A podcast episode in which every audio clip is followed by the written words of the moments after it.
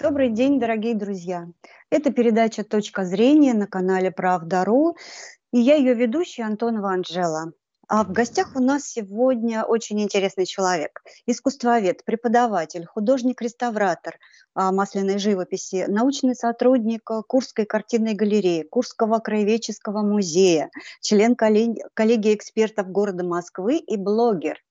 И блогер Денисов Михаил. Михаил, здравствуйте. Здравствуйте. Вы знаете, очень хотелось бы сегодня а, погрузиться в таинственный мир голландской живописи, а, в тайны голландских мастеров. И вот хотелось бы начать а, с того, что все-таки, почему именно масляная живопись возведена на пьедестал а, искусствоведами, критиками, историками искусства, коллекционерами, любителями живописи, не акварель, не темпера, не пастель, а именно масляная живопись? Чем она так манка для всех? Ну, наверное, тем, что она как раз может прикинуться чем угодно. Масляная живопись может прикинуться акварелью, можно писать очень тонко, прозрачно. Она может прикинуться какими-нибудь современными акрилом, может прикинуться, потому что фактура, это все доступно масляной живописи. Масляная живопись может прикинуться даже графическими техниками, пастелью, чем-то еще. При этом сама работа в, этих, в этой технике, но ну, она позволяет художнику как-то себя проявить по-разному. Можно проявить очень свой дотошный характер, можно что-то сделать очень мелкое, очень такое аккуратное, а можно выплеснуть эмоции на холст, и масляная живопись это позволяет. Ну и потом эта техника достаточно давно разрабатывается, есть определенные в ней э, такие пики, наработки. Вот она достигала своей вершины в своих вот возможностях. И поэтому ну, это такой эталонная такая техника. Если вы умеете работать в технике масляной живописи, вы практически справитесь со всем остальным, скорее всего. Ну, а, а на нас... Говоря, да, голландцы как раз они ну, считаются родоначальниками этой техники, во всяком случае, при них она вошла в такой широкий оборот. Поэтому голландская живопись тоже такая отдельная тема в истории искусства, как раз потому, что все это связано. Угу. А в чем все-таки ценность именно голландской живописи, э, голландских картин? Э, почему их любят, ценят и сегодня тоже? Ну, наверное, потому что они раньше начали, они в ней больше всего и понимали в какой-то момент. Э, хотя, конечно, итальянцы могут сказать, что мы тоже, мы тоже, у нас тоже, вот уже Леонардо писал маслом вовсю, но э, все-таки более массовое явление было в Голландии. И до сих пор можно спорить, кто начал, но голландцы были важнее в этом, в этом вопросе. Они да, как раз добились в техническом вопросе таких очень высоких показателей. Ну, поэтому техник, поэтому и различают сейчас две основные школы масляной живописи, итальянскую и голландскую. Голландская более, наверное, а, старая, итальянская не менее сложная, но вот они разные. Голландцы как-то свою технику очень хорошо выстроили, и э, в их исполнении картины-то дожили до наших дней, прекрасно выглядят она даже становится со временем, голландские картины со временем становятся лучше, а итальянские хуже, если сказать очень грубо. Это связано с э, разными слоями нижними, поскольку живопись со временем становится более прозрачная. Вот мы видим всю, все свечение голландской живописи и видим некоторые потемнение итальянской живописи. Поэтому голландцы тут победили. То есть их техника, она все-таки больше проверена временем, она вот такая, более дожила до наших дней в лучшем виде, да. Получается, она настаивается как хорошее вино, с годами только лучше становится. Не без этого, не без этого. То есть, есть если такое. был виноград, то сейчас это просто уже так настолько светящийся виноград, настолько такой красивый, тонкий, нежный. А вот а, все-таки, может быть, вы знаете, кто был один из первых художников, который вот а, начал развивать очень активно масляную живопись. Вот а, я читала Ян Ван, а, Ян Ван Эйк, а, один из художников, из родоначальников. Да, им приписывается, Губерту Яну Ван Эйком как раз приписываются начальные вот эти вот работы. Собственно говоря, темперы-то работали, а вот именно использовать масла и вот такие лаковые масла, как в качестве связующих, они первые стали использовать э, такую технику.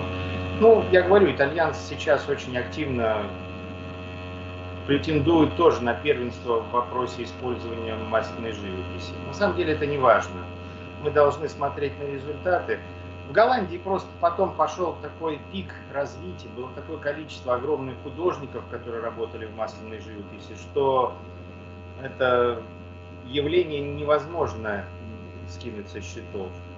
Были просто э, там в какой-то момент в Голландии было 2000 художников, то есть они существовали профессиональные художники, записанные в гильдию. Вы можете перечислить русских художников 2000, современных, старинных, устанем перечислять, я думаю, мы не сможем набрать такое количество. А там какой-то одномоментно в 17 веке в Голландии насчитывалось ровно столько. Масляная краска, она родилась а, предвестником, предшественником, это была темпера, когда вдруг стали... Э, По сути дела, это пигменты связующие. Темпера это пигменты, и в качестве связующего используется какое-то клеевое, там, клей, допустим, сейчас у нас существует поливинилацетатная темпера, казеиновая темпера, яичная темпера, которая используется в э, иконописи, например. Но это пигмент, связанный со связующим.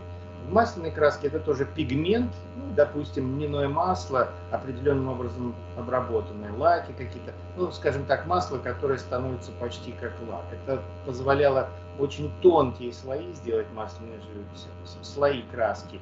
И вот эти слои, которые друг на друга накладывались, особенно ранние, первые еще техники масляной живописи, они давали очень такой яркий цвет, потому что свет проникал сквозь слои, ударялся там о белый грунт, возвращался, и все это просвечивало снова, как будто бы цветные стеклышки были положены одно на другое. Таким образом, цвет максимально увеличивался.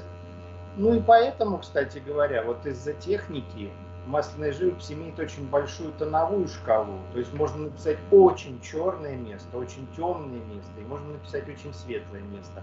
А значит, мы можем на картине предложить достаточно большой такой, э, большую иллюзию, близкую к тому, что видит наш глаз.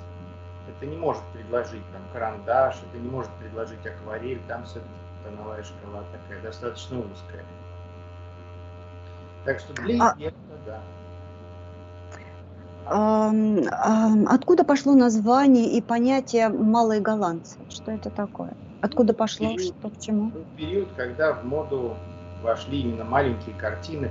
Ну, там все просто. Маленькие голландцы, потому что маленькие картины. Маленькие картины, потому что именно маленькие картины покупались. Это, во-первых, было подешевле, чем крупные картины покупать. А потребителям в 17 веке было бюргерство, то есть не, не какой-то богатый заказчик один, а много-много-много людей. И вообще Голландия 17 века это в основном города, 90% населения живет в городах, города активно строятся, но земля дорогая, они же там много всего осушали. Голландия сама страна плоская и болотистая, поэтому каналы и на осушенной площади строят дома. Естественно, поскольку земля дорогая, значит, они строят узкие дома и высокие. Получается, что каждый дом это такой, как железнодорожный вагон. Поэтому крупную картину некуда вешать. С этой стороны окна, с той стороны окна. А по длинным стенам там отхода никакого нет. Поэтому маленькие картины. Ну и это стало какой-то момент модным, потому что это был обязательный атрибут украшения интерьера. Э, вот такой барокко в голландском своем варианте предполагала шахматный пол черно-белый, плитка, да. достаточно высокие дубовые панели на стенах и вот картины в черных, в темных рамах, пейзажи, жанровые сцены, натюрморты, картины с э, эффектом трехмерного пространства, такие окна в реальный мир. Ну и вот, собственно, э, спрос родил предложение. Поэтому множество художников появилось, потому что профессия художников стала такой же популярной, как профессия. Это стало жизненно важным, жизненно необходимым. Такие же э, потребности, как, э, вот не знаю, там, ботинки кто-то делает, вот тут художник. Столер, сапожник. Да, столер. Они также и подходили к работе, и также их деятельность э, регулировалась гильдиями, то есть не все просто так, это не какой-то там у меня вдохновение, я пойду напишу. Нет, я, так сказать, пришел в гильдию и спросил разрешения, мне выдали сертификат на работу, я плачу налоги, в гильдию на меня могут пожаловаться, если что-то будет кому-то не понравиться, меня могут оттуда исключить. Я поставляю там, работы торговцу, все очень, все очень так, э, не знаю, прагматично. Все прагматично. Но гильдия, наверное, защищала своих художников, да? Она была как... Да, она, ну, она занималась продажами, она регулировала какие-то вещи, потому что когда большой спрос, возможны и конфликты какие-то, и конфликты интересов, и поэтому, например, некоторые художники стали специализироваться в одном направлении. Кто-то писал э, натюрморты, кто-то писал пейзажи, кто-то писал цветочные натюрморты, кто-то писал натюрморты с черепами ванитас даже целые города стали э, какими-то такими центрами, где, например, в Утрехте больше любили цветочные натюрморты, и если вы хотите в свой дом приобрести именно цветочный натюрморт, вам стоит поехать в Утрехт. В портовых городах, конечно, э, натюрморты с какими-нибудь морскими гадами, с рыбой, все это вполне логично и понятно. Тем более Голландия это торговала со всем миром, и можно было встретить а совершенно экзотические фрукты, какие-то вещи на рынках. А вот хотелось как раз уточнить, а малый формат это сколько? Это прям вот миниатюра 10 на 10 это или? на 40. Это обозримый формат. 40. Да, ну, это угу. формат для того, чтобы его можно было обозрить ну, с расстояния там метра три. Потому что крупнее угу. уже нужен отход, а это не позволяло стандартное голландское жилище что... Угу. А заказчики были это обычные горожане, это не обязательно богатая знать какая-то? Да, это бюргерство. Ну, на самом деле, Голландия сконцентрировала в своих руках много денег. Это все были, э, конечно, там было много богатых людей, да. Но это не какая-то прослойка, верхушка. Это достаточно массовое явление. Ну, то есть и картины стоили э, доступно очень, да, ну, правильно? В принципе, картину мог себе позволить обычный торговец, там, булочник, мясник, а для этого не нужно было быть как-то особо приближенным. Угу. А булочник, мясник, они понимали в живописи? А я думаю, Почему? что это как раз все дело насмотренности и дело массовости. Если бы у нас э, продавались хорошие картины э, по там не задорого, у нас бы все намного лучше разбирались в живописи. Угу. Я думаю, Меньше что... бы...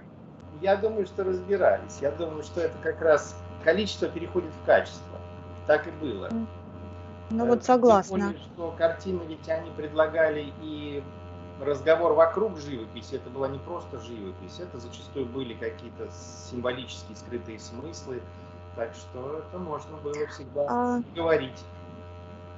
А вот что такое ре, э, реализм в голландской живописи? Да, насколько вот мы помним, насколько я люблю, да, вот, э, в натюрмортах это обязательно какие-то фрукты, овощи, это даже мухи, какие-то стрекозы, бокалы вина, и все это достаточно реалистично. Ну, вот пару слов. Натуралистично, это уже Натуралистично, да. да. Ну, вообще, когда мы говорим, термин реализм, он такие разные имеет оттенки. Если мы говорим о реализме например, соцреализм, да, он у нас такой немножко с политическим уклоном, он обязательно, это такой реализм, который помогал нам строить социализм.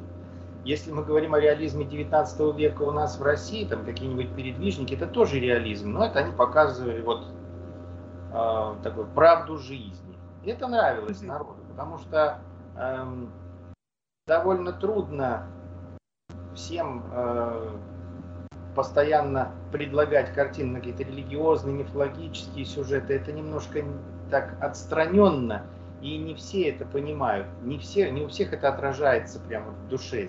А когда он видит то, что он видит на улице каждый день, когда он видит там людей, которые падают на льду, или там в сугроб, или там собаки, которых он видит каждый день, это намного ему ближе.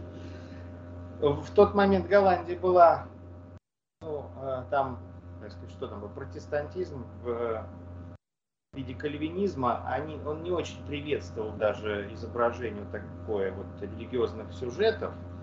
А до этого, когда голландцы изображали религиозный сюжет, они их даже переносили на свою землю. У них там религиозный сюжет разыгрывался в знакомых местах. Ну а тут и вовсе можно было от этого отказаться и показывать ровно то, что вижу. То, что видел каждый, это было узнаваемо, поэтому давало отклик.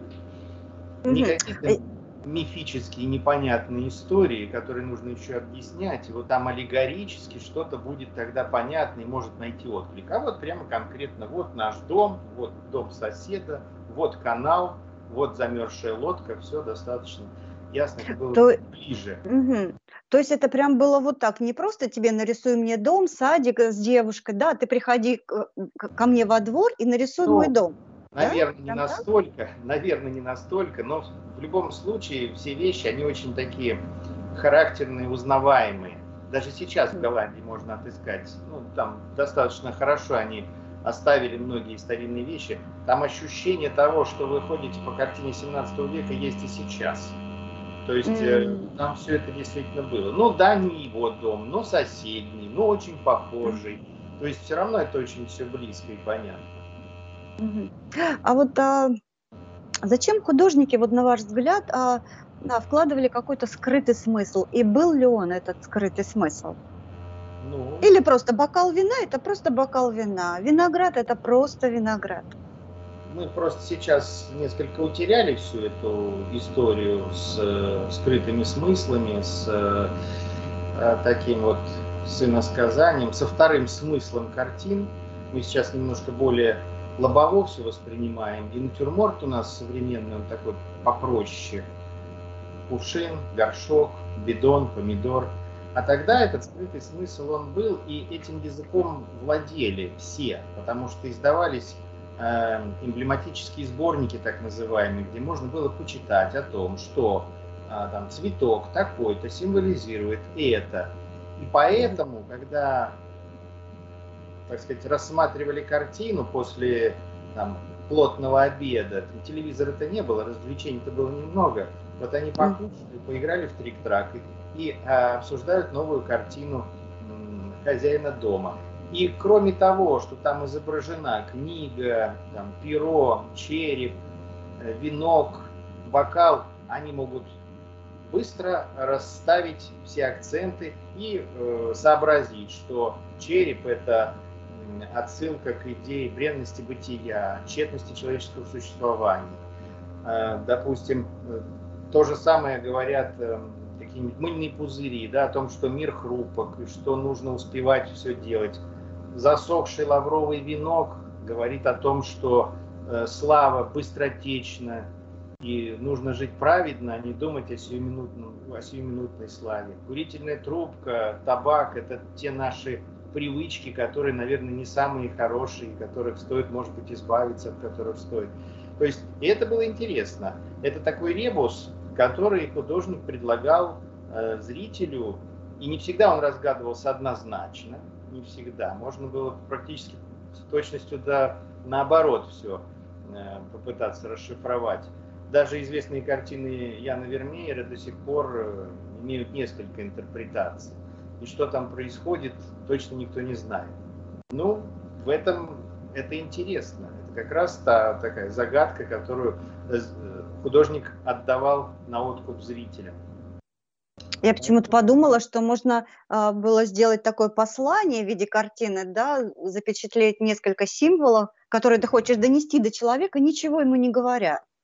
Ну, а, и даже... да, так и было. Нет, иногда прям вот там были даже какие-то указания, были цитаты, можно было понять, но в какой-то момент это все уже было настолько понятно и однозначно, что легко считывалось. Мы просто утеряли этот момент. Вот мы смотрим сейчас современным глазом на голландские натюрморты с цветами, и нам кажется, ну что, красивый букет, вот этот цветок красный, этот желтый, вот этот так называется, этот так называется. А мы потом, если мы подумаем, мы поймем, что эти цветы, они даже не цветут в одно время. И физически собрать такой натюрморт, цветочный такой букет было невозможно. А собран он был, потому что этот цветок символизирует Христа, а этот цветок там, Богоматери, а это апостолы. И тут целая религиозная композиция разворачивается, но только не в нашем привычном понимании, а вот в таком в виде натюрморта с цветами. Или, да, череп мог быть изображен, и под ним могла быть прямо надпись а, «Нет щита, который защитил бы от смерти, поэтому живите пока можете». В принципе, вполне себе оптимистическая такая. А где-то просто череп. Ну, в принципе, речь примерно о том же. Голландия пережила две чумы в 17 веке, и все это было. Смерть была на улице, поэтому они к этому относились очень так серьезно. Вот такие, да, послания. Такие. Ну, а вот вы сказали, цветок может символизировать Христа или Богоматери. Какой цветок символизирует Христа? Я не говорю, что мы утеряли. Я могу ошибиться. Мы действительно утеряли эти... То есть мы можем почитать, но мы, поскольку не пользуемся этим иносказательным языком каждый день, мы уже так легко не ориентируемся в нем. Это вот специалисты легко, так сказать, выстраивают эти цепочки. Мы сейчас несколько оторваны от этого языка. Или, например, натюрморт даже вот, это же не только мертвая натура. По-голландски это стиллебен, тихая жизнь. Соответственно... Тихая жизнь? Тихая жизнь. Это не только жизнь предметов, но и та жизнь, которая происходит вокруг них. То есть незримое присутствие человека там всегда тоже есть. И вот недопитый бокал, разбитый бокал, что-то там, какие-то еще моменты. Это все к тому, что все вокруг движется, все не мертво, потому что натюрморт это уже французское более позднее выражение. Угу. А вот камера обскура, это все идет от голландцев? Расскажите. Ну, да, как минимум. На самом деле, я думаю, что в Европе тоже это все было, но одно из ранних косвенные подтверждения есть, но одно из ранних использований камеры обскуры как раз связано с голландскими художниками Карлом Фабрициусом, ну и Яном Вермеером, да. Возможно, Ян Вермеер э, заполучил эту камеру от своего знакомого Антони Ван Левингука, который, собственно, э, был изобретателем микроскопа, занимался линзами, оптикой. Это было интересно, да, потому как такое поскольку художников было много, Вермеер понимал, что ему трудно, так сказать, такой отличиться туда войти, да. Он занимался продажей картин, он не был каким-то супермастеровитым художником, даже неизвестно, где он там у кого учился. Он очень мало картин оставил, то есть не было вот этой такой технической наработки. Значит, он должен был придумать что-то свое, зайти как бы с черного хода в эту всю историю. И он использовал камеру обскуру, предвестник современного фотоаппарата, где эм, оптическая система, она ему подсказывала изображение. Трехмерное пространство, которое видит наш глаз, было перевернуто уже в двухмерное пространство, и он мог увидеть какие-то эффекты, которые не видели другие художники, может быть. Поэтому все говорят о феноменальном свете у Вермеера, потому что, наверное, какие-то эффекты ему подсказала камера. Сейчас-то мы более искушенные, мы видим и фотографию, и видим мониторы, нам, нас не удивишь просто так. Но тогда это было интересно. А мне кажется, это не очень удобно, когда ты видишь э, перевернутый предмет, нет? Ну, конечно, это неудобно, но тут кто как. Для кого-то, кто умеет рисовать, и даже сейчас, вот э, попросите студента, вот нужно нарисовать там три предмета. Один сядет и нарисует за 15 минут. А угу. кто это делает не очень уверенно, он пойдет, возьмет штатив, принесет фотоаппарат, начнет фотографировать, потом загружать в компьютер, потом распечатывать, потом переводить. На самом деле для профессионала, конечно, быстрее сделать так.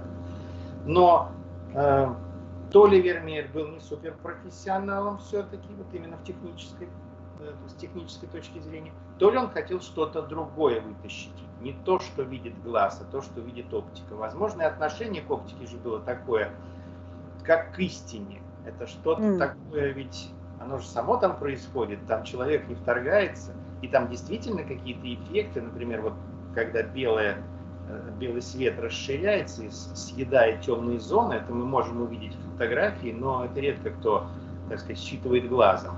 Или, например, эффекты, связанные с боке, да, с размытием дальнего плана. Мы это видим на фотографии, но человеческий глаз очень быстро а, привыкает к, расстоянию, мы быстро переводим глаз, и нам кажется, что все достаточно резко. Мы этот эффект боке только считываем с изображений. у Вермеера есть эффект, который он увидел, конечно, на камере обскуре. Угу. Опять же говорю, ему нужен был какой-то какая-то своя фишка, поэтому, поэтому он и писал медленно, долго, но вот именно таким образом хотел попасть туда. А с чувством. А вот а, причины популярности малых голландцев тогда и сейчас?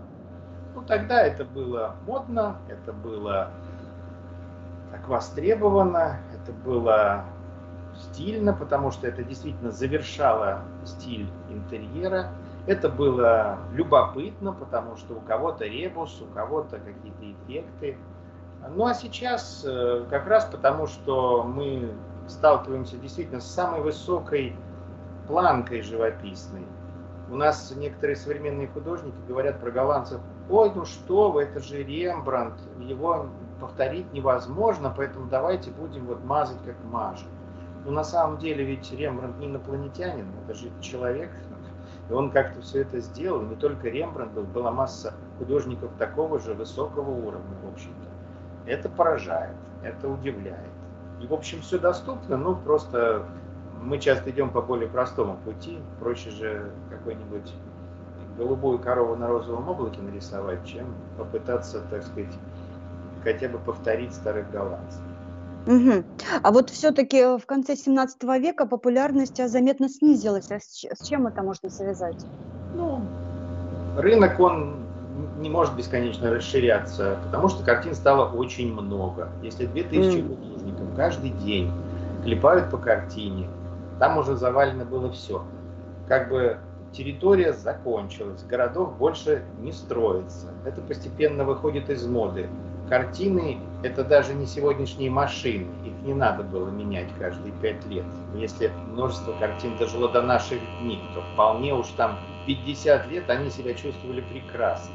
И поэтому просто от перенасыщения рынка Голландия стала вывозить свои картины на экспорт, но ввиду того, что в других странах был немножко другой стиль, было немножко другие какие-то устремления, опять же, та же самая эмблематическая система была немного другой, это не, не пользовалось таким уж огромным спросом. Ну, хотя до России-то доехали голландцы так или иначе.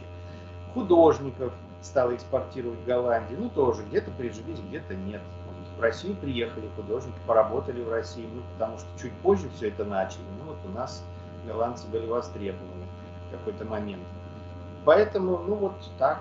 Кто прожил долгую жизнь, например, как, э, там, не знаю, Франц Хальс, он успел увидеть и начало, и пик всего этого, и закат в течение одной жизни. Многие художники поэтому были не только художниками, а были какие-то другие у них профессии. Кто-то был трактирщиком, Вермеер держал гостиницу при этом. И все равно, так сказать, обанкротился в конечном итоге. Живопись его не спасла от э, краха финансового. Что... Это жалко, но возрождение и интерес к голландской живописи все равно вернулся уже в XIX веке. Ну, это вообще связано с тем, что мы всегда оглядываемся где-то лет на сто и хочется поиграть не в сегодняшнее время. Потому что мне не очень э, хочется иногда смотреть, что вокруг, хочется во что-то такое вот, вот не про сегодня поиграть. И тогда был момент, когда, да, вот эта романтика 17-го, золотого 17 века голландского, она наконец дошла до Европы, Европа сообразила, и э, вот эти тематика, вот этой тихой жизни голландской, которая была представлена на картинах, она понравилось, и голландцев стали копировать, повторять, имитировать во Франции, в Италии, в Европе. Ну и голландцы тоже, в принципе, снова как бы немножечко воспряли духом. То есть рынок снова захотел, так сказать, художники снова ответили. Угу. Вот смотрите, я замечаю, а, ну, наверное, не только я, что фон на, на натюрмортах и даже а, в помещении очень часто темный. Ну, это такой вот э, для эффекта 3D. Вообще картина предполагала, если натюрморт, то это некая ниша, и там что-то происходит. Это как в театре. Вы что видите в театре? То, что находится на сцене, то, что освещено каким-то боковым светом. Для вас, э, для зрителя предлагают решение. Это вот важный момент, он вот главный. А то, что там вдали, это потьма, это уже ничто, это то пространство, которое там в глубине. Ну, на самом деле, голландские картины действительно темные по сравнению с более поздними эм, эм, стилями. Но это связано, опять же, с интерьером. Я не могу сказать, что там темные, темные пейзажи. Пейзажи есть достаточно светлые. Не-не-не, в помещении я имею в виду, в помещении. Да, но Помните? когда натюрморты, то часто темный фон. Идея вообще музейного колорита, она сложилась уже тогда. То есть коричневые тени, темные коричневые тени и чуть-чуть более светлые такие цвета, холодные, более светлые э, места. Ну, когда есть на картине самое темное и самое светлое, это дает максимальные возможности э, показать объем, как-то э, сделать эффект, иллюзию объемов, иллюзию 3D пространства. Потому что потом, например, импрессионисты, да, они очень сильно осветлили свои картины. Uh-huh. Их почти не было ни черного, ни коричневого, они все светлее стало. Но они проиграли в пространстве. Они выиграли в ощущениях, в воздухе, в какой-то вибрации, но это картины были уже другого порядка. И для других интерьеров. И, в принципе, все как бы хорошо в свое время. Странно было бы увидеть в Голландии 17 века картину импрессиониста – она не вписалась бы ни в интерьер, никуда, ни, ни в своем стиле. Там же нужен отход, ее даже в голландском доме не повесить. Она была бы ни к чему. И поэтому точно так же голландская картина 17 века, в конце 19 века в интерьерах, куда, э, где импрессионисты уже были хороши, она там смотрелась бы темно. Да, то есть все хорошо в свое время. Но при том, при всем, все равно в голландской живописи есть много такого, что до сих пор полезно художникам знать, видеть и повторять. Был очень интересный период в Голландии, когда у них были проблемы с пигментами, и итальянцы... С чем? С пигментами как раз, с яркими пигментами. Итальянцы перестали возить дорогостоящие пигменты в Голландию, и они вынуждены были работать теми э, там, земляными красками, которые у них есть на месте но они смогли справиться с этим. Это как импортозамещение. Они так использовали по-разному их. Они выдумали целую систему теплохолодности новую, специфическую. Картины оставались красивыми при минимальном цвете. Так называемые монохромные натюрморты Питера Класса, э, Вильяма Кальфа. То есть это вот как раз тоже голландцы молодцы. Я вот, кстати, и думала, да, что земляные краски, может быть, что красок было мало, видимо, да, оказывается, так оно и было. И использовали глину, камни растирали. А дорогие краски были? Ну, на самом деле, могли себе позволить краски. Могли. Настолько там. Да, считалось, что там ляпис лазурь, ультрамарин, дорогая краска. Но ее не надо использовать много, поэтому в основном картина строилась на более дешевых красках, на земляных пигментах. А ультрамарин там в одном месте где-то там фигурка человечка в синем. Ну, Вермеер использовал э, дорогие краски. Ну, я думаю, здесь тоже была определенная такая ставка на его специфическое понимание этого рынка.